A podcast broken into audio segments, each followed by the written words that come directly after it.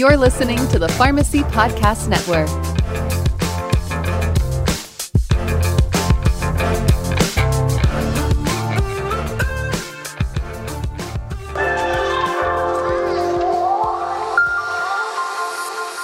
Hey, Pharmacy Podcast Nation, you got to listen in every Tuesday to stay up to date on the most recent medication therapy topics. Game Changers creates awareness about pharmacotherapy and clinical practice changes that can significantly impact pharmacy practice. Every Tuesday, a new episode of Game Changers is published on the Pharmacy Podcast Network. Thanks so much for listening. And always remember the pharmacist is the hub of healthcare.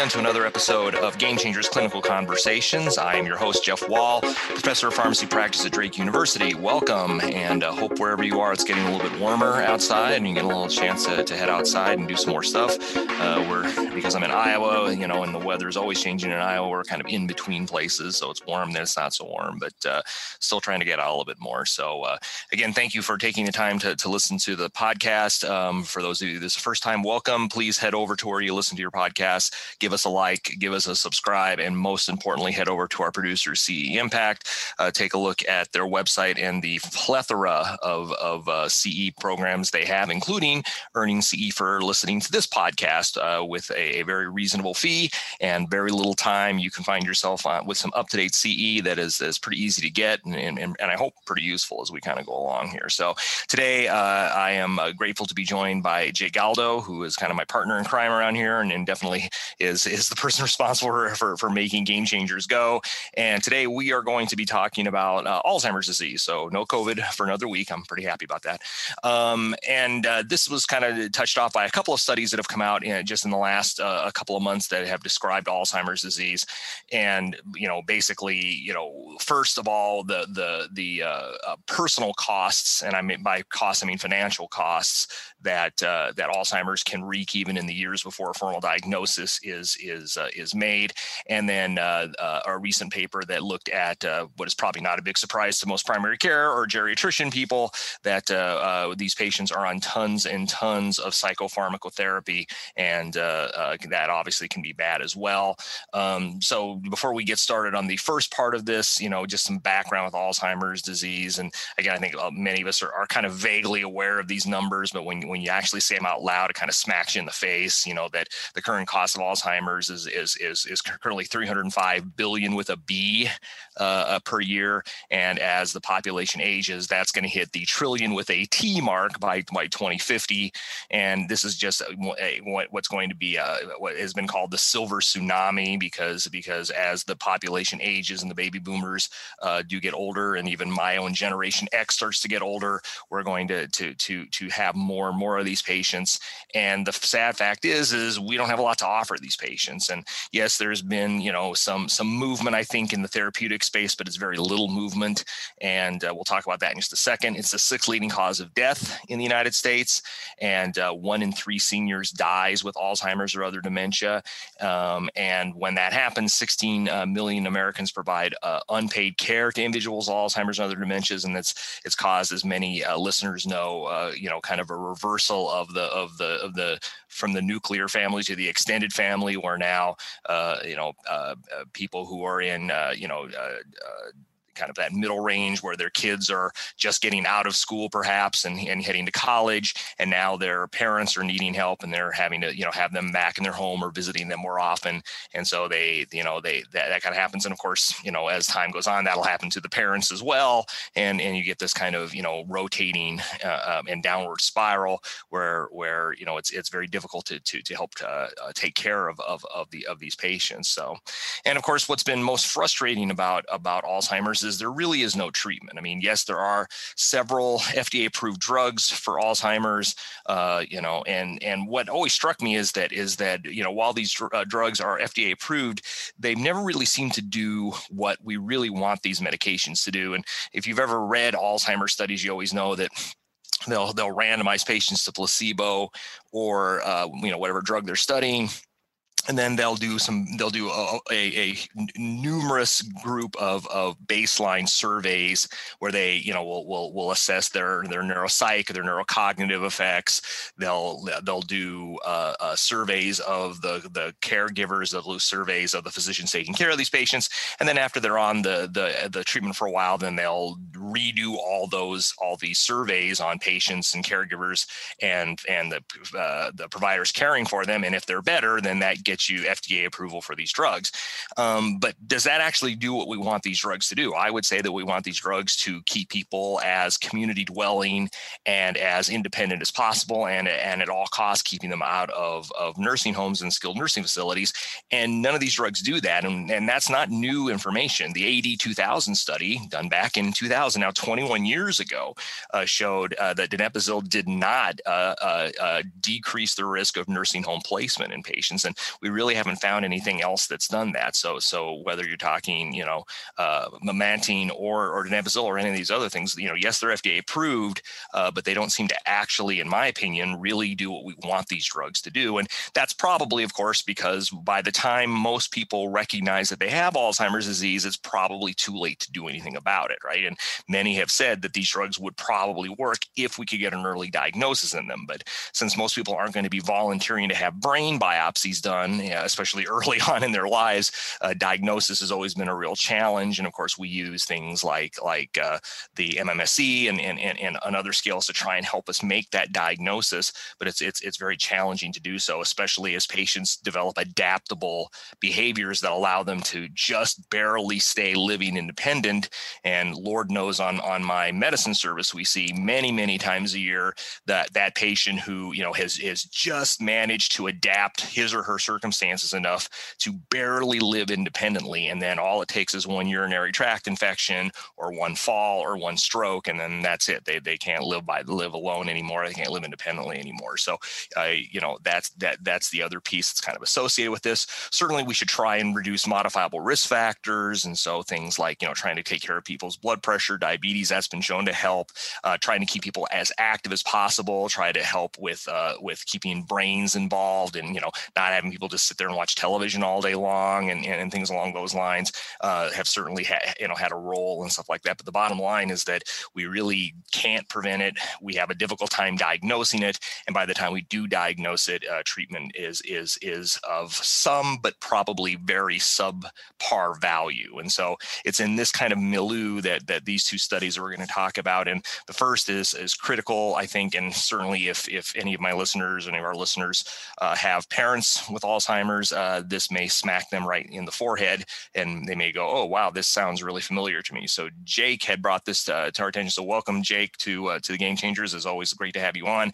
And if you want to kind of talk a little bit about this study, looking at at financial uh, uh, impact of, of Alzheimer's and, and dementias, that'd be great.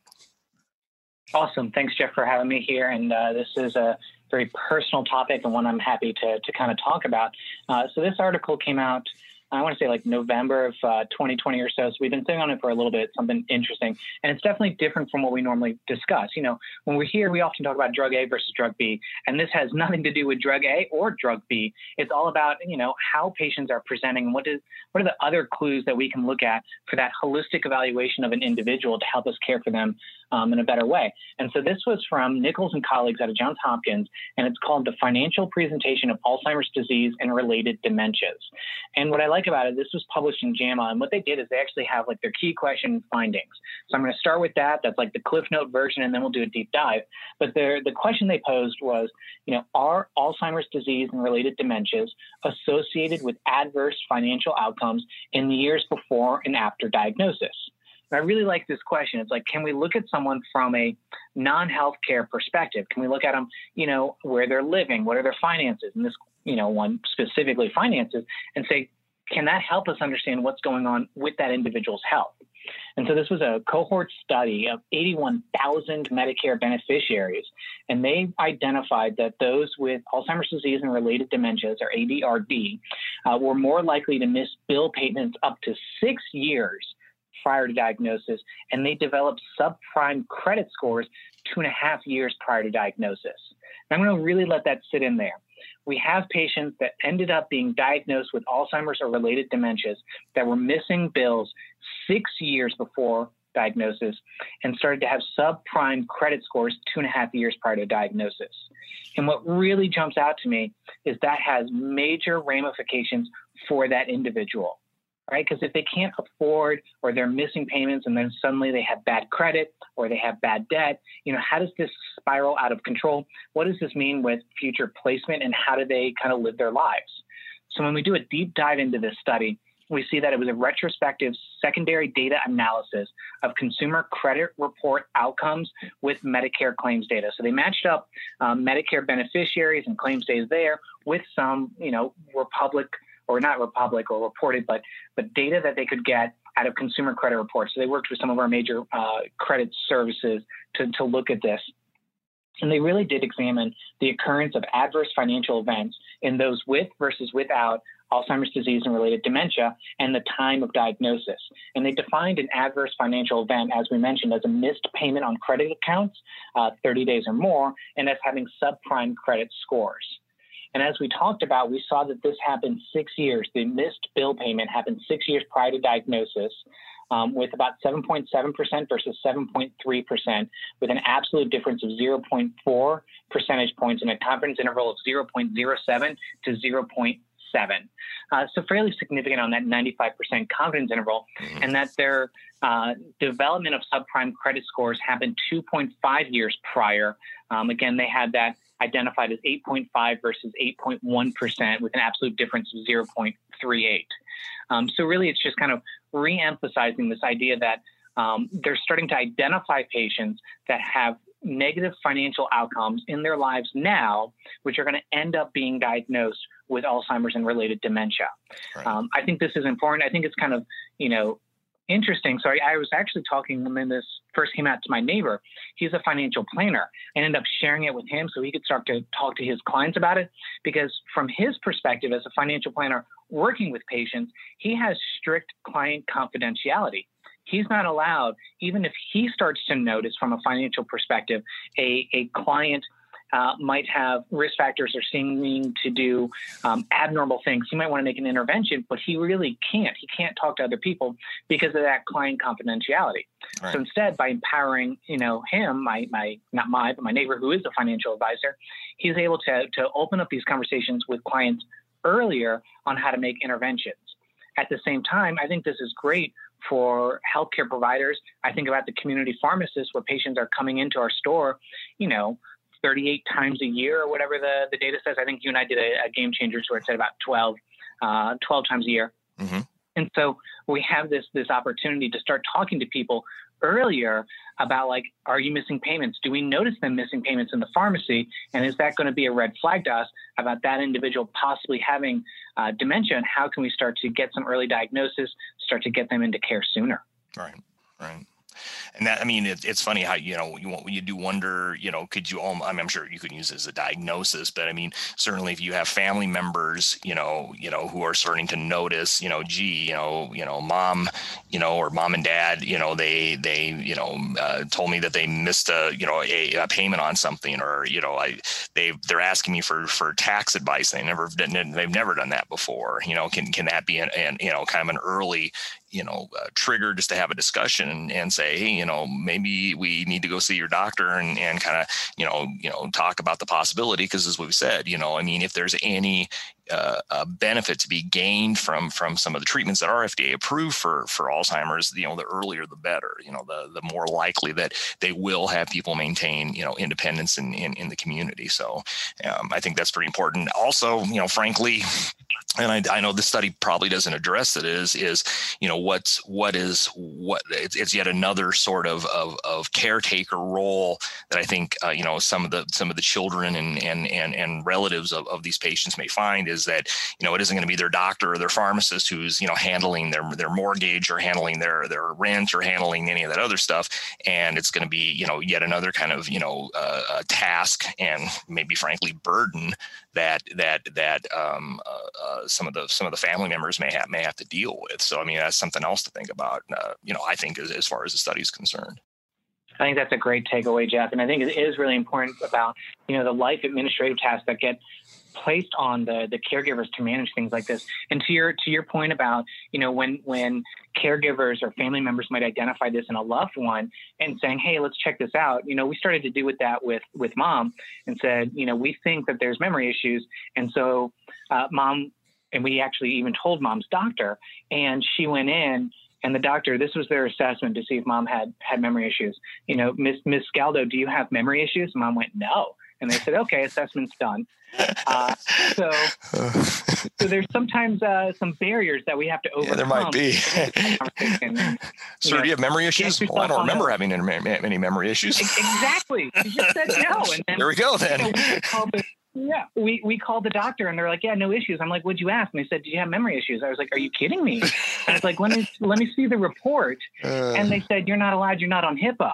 And so then that just spiraled out of control. So, right. so getting on your parents' HIPAA authorization yeah. early, yeah, getting on a absolutely. checking account early can make a difference in this. Yeah.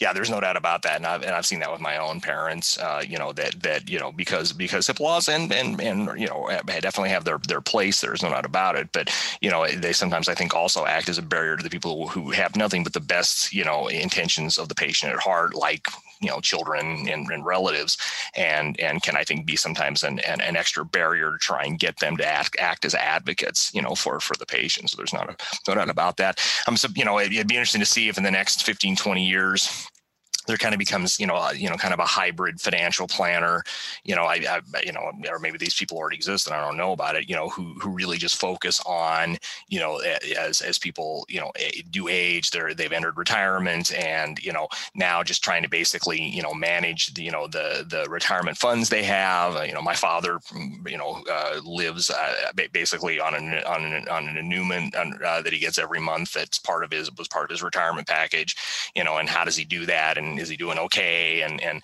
and you know is is is will, will there be a kind of a specialized financial planner that you know even has some healthcare uh, background as well you know that that kind of helps kind of bridge that gap? Very interesting to see as time goes on. So yeah very interesting.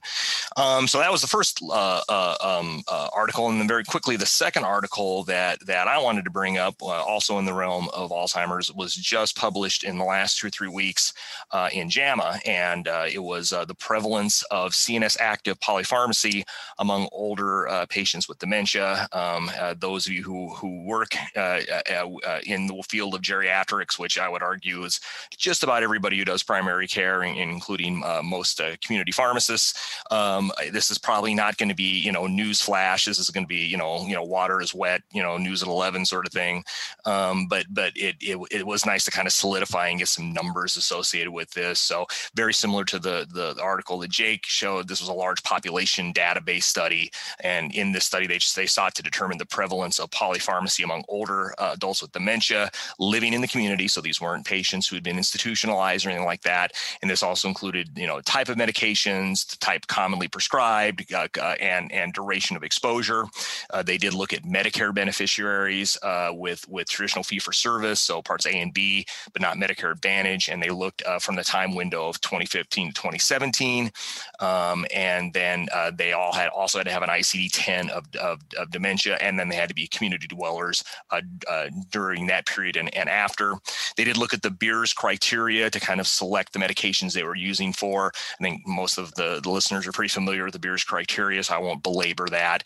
Um, I'll be honest, I've always struggled with the Beers criteria somewhat because while they are definitely medications that that I think everyone agrees that that it should be avoided in patients over age 65 if at all possible, um, I every single day see patients over age 65 on Beers criteria drugs, and and uh, you know specialists in in the in the fields where these drugs are prescribed would say we can't we can't manage these these conditions without drugs in the Beers criteria. So it's always been always been a struggle. I think you know my my colleagues in geriatrics have always said you know it, it's not supposed to be an absolute contraindication list. It's supposed to be you know kind of a recommendation, and it's interesting to see where people kind of lie on that line of you know well we absolutely can't have patients on Beers criteria versus, you know, well, I have no other choice. What am I going to do? And and that's kind of the the tail, you know, of this study in and of itself as well. So they looked at Beers criteria drugs with the primary outcome being the prevalence of CNS active drugs in polypharmacy in, um, during this time period. And this was defined as con- concurrent exposure to three or more medications that were considered CNS active drugs for longer than 30 days uh, consecutively. And then they looked, they divided them up into antidepressants, antipsychotics, anti-epileptic drugs, benzodiazepines, uh, non-benzodiazepine uh, receptor agonist hypnotics, also called the Z drugs, as we know, and opioids. And and uh, while the the older Beers criteria did not include epileptics, they actually did, and then the updated Beers criteria from 2019 actually did as well. And so they then then split the cohort into four mutually exclusive groups based on their exposure to CNS active medications during the observation period.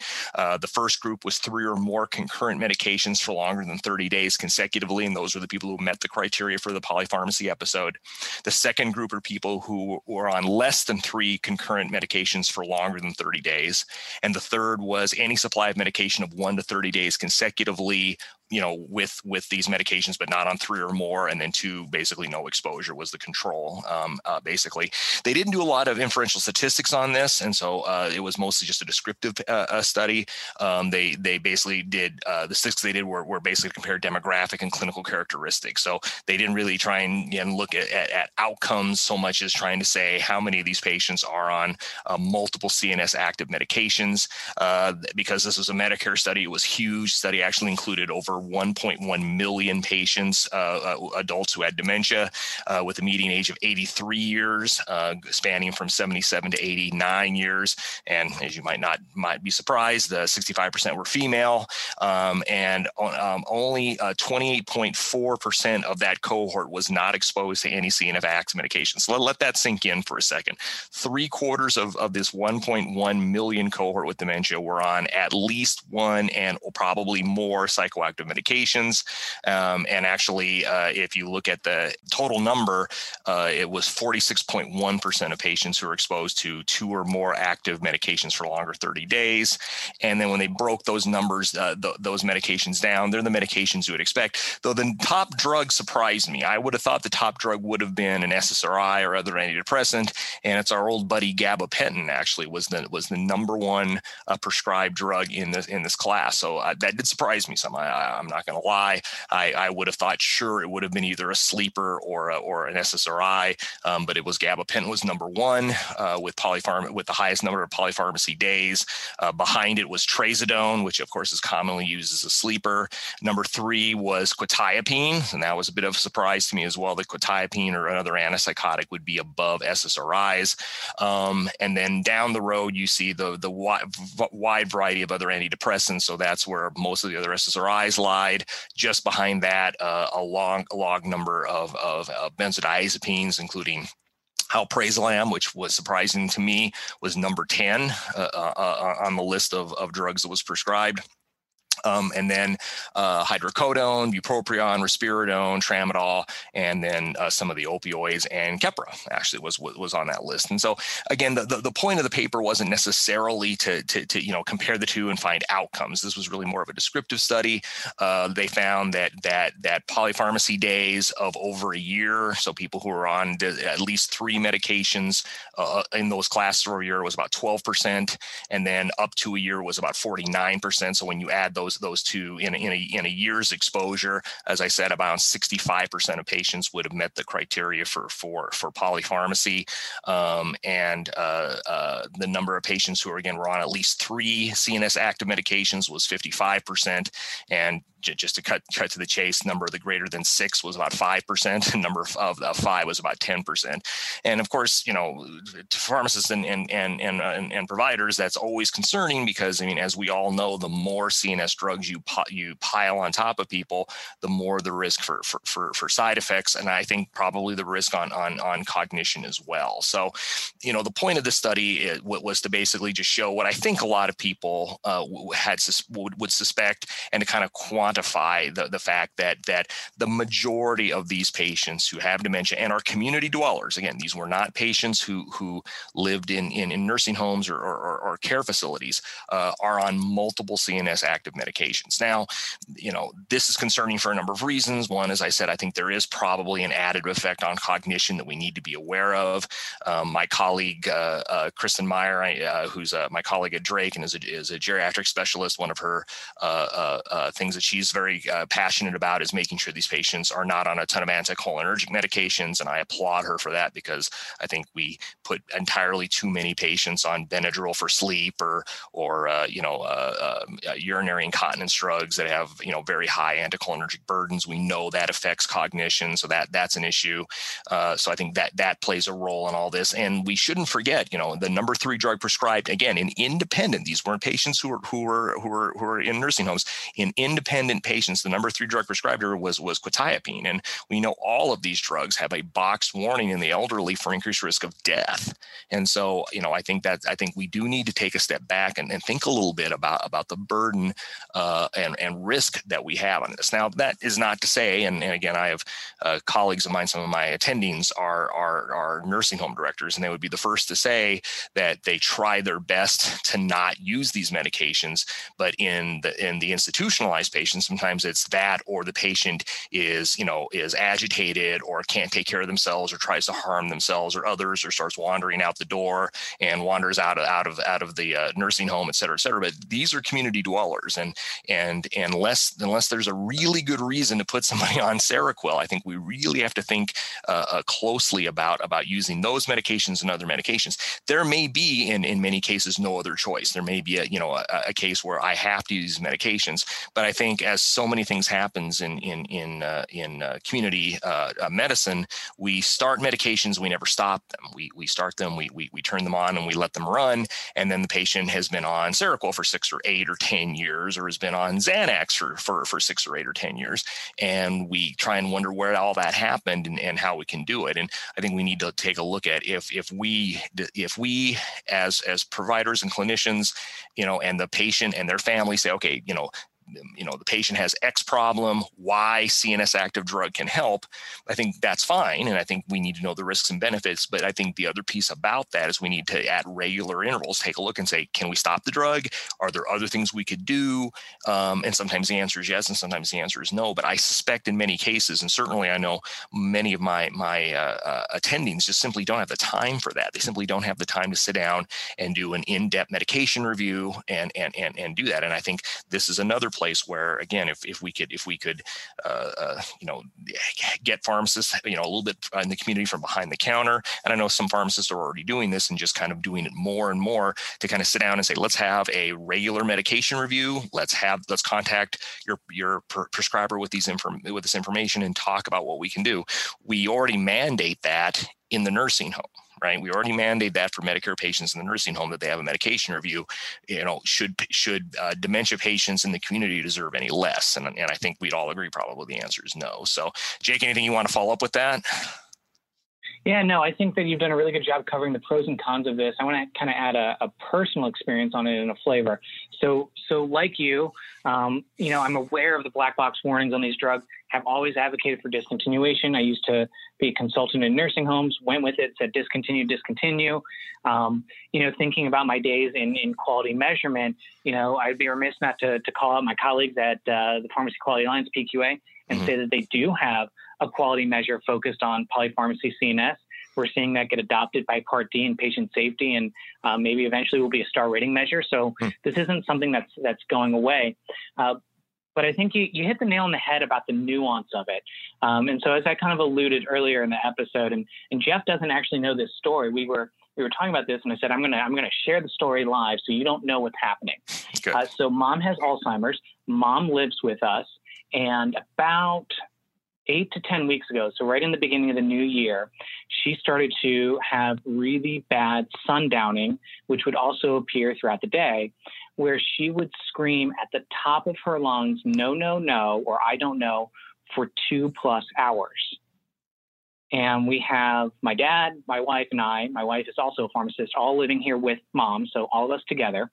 And we could not do anything to mitigate We had her sit with dogs. We'd have her bake cookies. We'd listen to music, including the Beatles, which is her favorite band, and an, uh, an ode to today's episode, which is a Beatles song. We would go on car rides. We'd take her on walks. Nothing would stop the two plus hours of screaming and the angst other than quetiapine and we've had to go from 25 milligrams up to 125. She gets a dose like every two to three hours. And that has been the only thing that has helped mitigate these kind of emotional attacks. Right. And so prior to all of that, I would have been like, ooh, ooh, don't do that. Don't don't put her on it. But I had to email the doctor say, I fully accept the risks of the of the black box warning. We need to do it. She is getting violent. We cannot control it. Because it got to this point where we couldn't keep her in the house she'd right. have to go to a nursing home. If she acted like that in a nursing home, they were just going to sedate her. And it's like, well, why can't we just sedate her here? Mm-hmm. And so it became a much more nuanced uh, aspect of healthcare when I became a caregiver and started to live with it. So I think, you know, it's good to ask how can we get these off? But I think we should start with the question, why did we start it? Right. And see how that can lead the conversation. Absolutely, and and and that yeah, I think that's I, that's exactly the point that I was I'm trying to make is that is that you know I think um, some in our profession as pharmacists sometimes tend to look at at, at these warnings as absolute contraindications. Well, you just cannot do I this, did. you know, and and I yeah, and I and I I probably did as as well. And I think what what what my attendings taught me, and it sounds like what your experience taught you, is that you know that there are times when there is no choice that that that the the, the patient is a harm to themselves, a patient to harm to others. And, you know, I mean, you know, what's the difference if, if, the, if she's screaming for two and a half hours, if your mom was screaming for two and a half hours and you had to, to put her in a, in a care facility, yeah, you're exactly right. That's exactly what they would do is they would just go ahead and sedate her anyway. Right. And so I think, I think, right. you know, eh, you know, pharmacists, I think are good gatekeepers and I think we're pretty good at stuff like that. But I think we also have to have to recognize that there are going to be times where that benefit outweighs the risk. And the benefit in, in your case, thankfully, is that your mom gets to live with you, your mom, you know, and you guys get to enjoy right. more time with her. And I totally think, you know, if I was in a similar position, I'd probably do something similar. So I, and I, I, and I have to, to oh, please go ahead. call out my wife, Jessica, and her perspective. You know, she said that if, if your mom had stubbed her toe and was in pain, you give her pain meds. She's in mental anguish. Why aren't we doing something for her? Right. And that helped me better appreciate this, this care conversation. Right. So I think I think you know my bottom line with the study is again it's kind of a water is wet sort of study. Big surprise. I mean, oh really? You think you know people uh, over 65 with Alzheimer's are on psychoactive medications?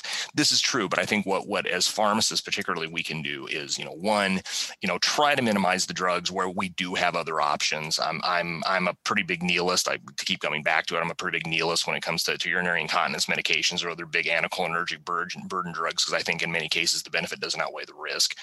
Um, but I think we also have to recognize that there are times when these medications are are literally what's what's keeping somebody independent, and that they won't they won't be able to live in the community without them. And and we need to we need to work on a case by case basis, you know, with the patient and the caregiver, and of course the patient's you know values and the and the family's values about what you know what what do they want for for themselves and for their family when we're making our recommendations, eh, both and again in the nursing home situation as as, as well as in the community. So, uh, so yeah, so excellent. So those two papers on Alzheimer's, uh, you know, and uh, and the, the, we will have the uh, the uh, uh, citations to both those in, in the in the show notes if you want to take a look at them yourself. We will be right back after this note from CE Impact.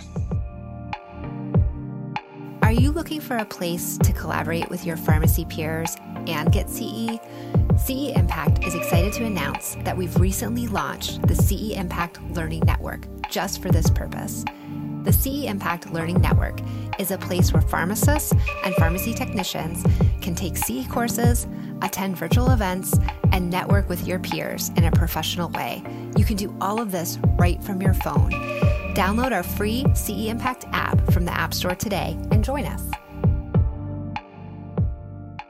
So you know, Alzheimer's is it's scary. Um, you know, and and and I think I think especially uh, as we see our our own family members start to forget things, and and you think to yourself, you know, you know, my God, what's happening to them, and my God, is it going to happen to me? I mean, I've certainly thought that over the years, um, and and and uh, you know, I think I think we need to be aware of the fact that that that despite all the other things going on in the world of medicine, that that we do have a silver tsunami heading our way, and it's as, as the first paper you know describes, uh, there's an enormous there's an enormous financial burden to these patients, and if we can do something to help out with that, we may keep them independent longer. We may be able to use it as a as a marker, an early marker to help look and screen for dementia and i think the other piece is is that while while you know these patients down the road may need you know polypharmacy psychoactive polypharmacy to maintain independent living.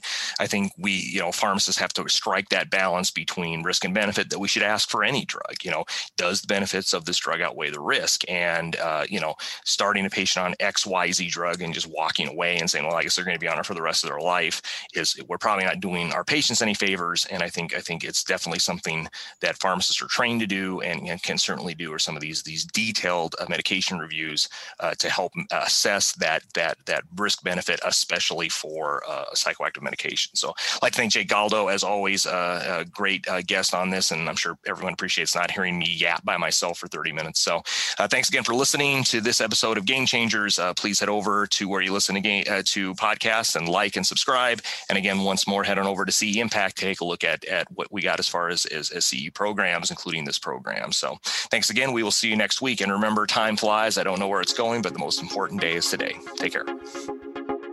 Thanks for listening in to Game Changers each week. It's easy to get CE for today's podcasts. Just go to ceimpact.com and purchase a pharmacist subscription. The link is in the show notes.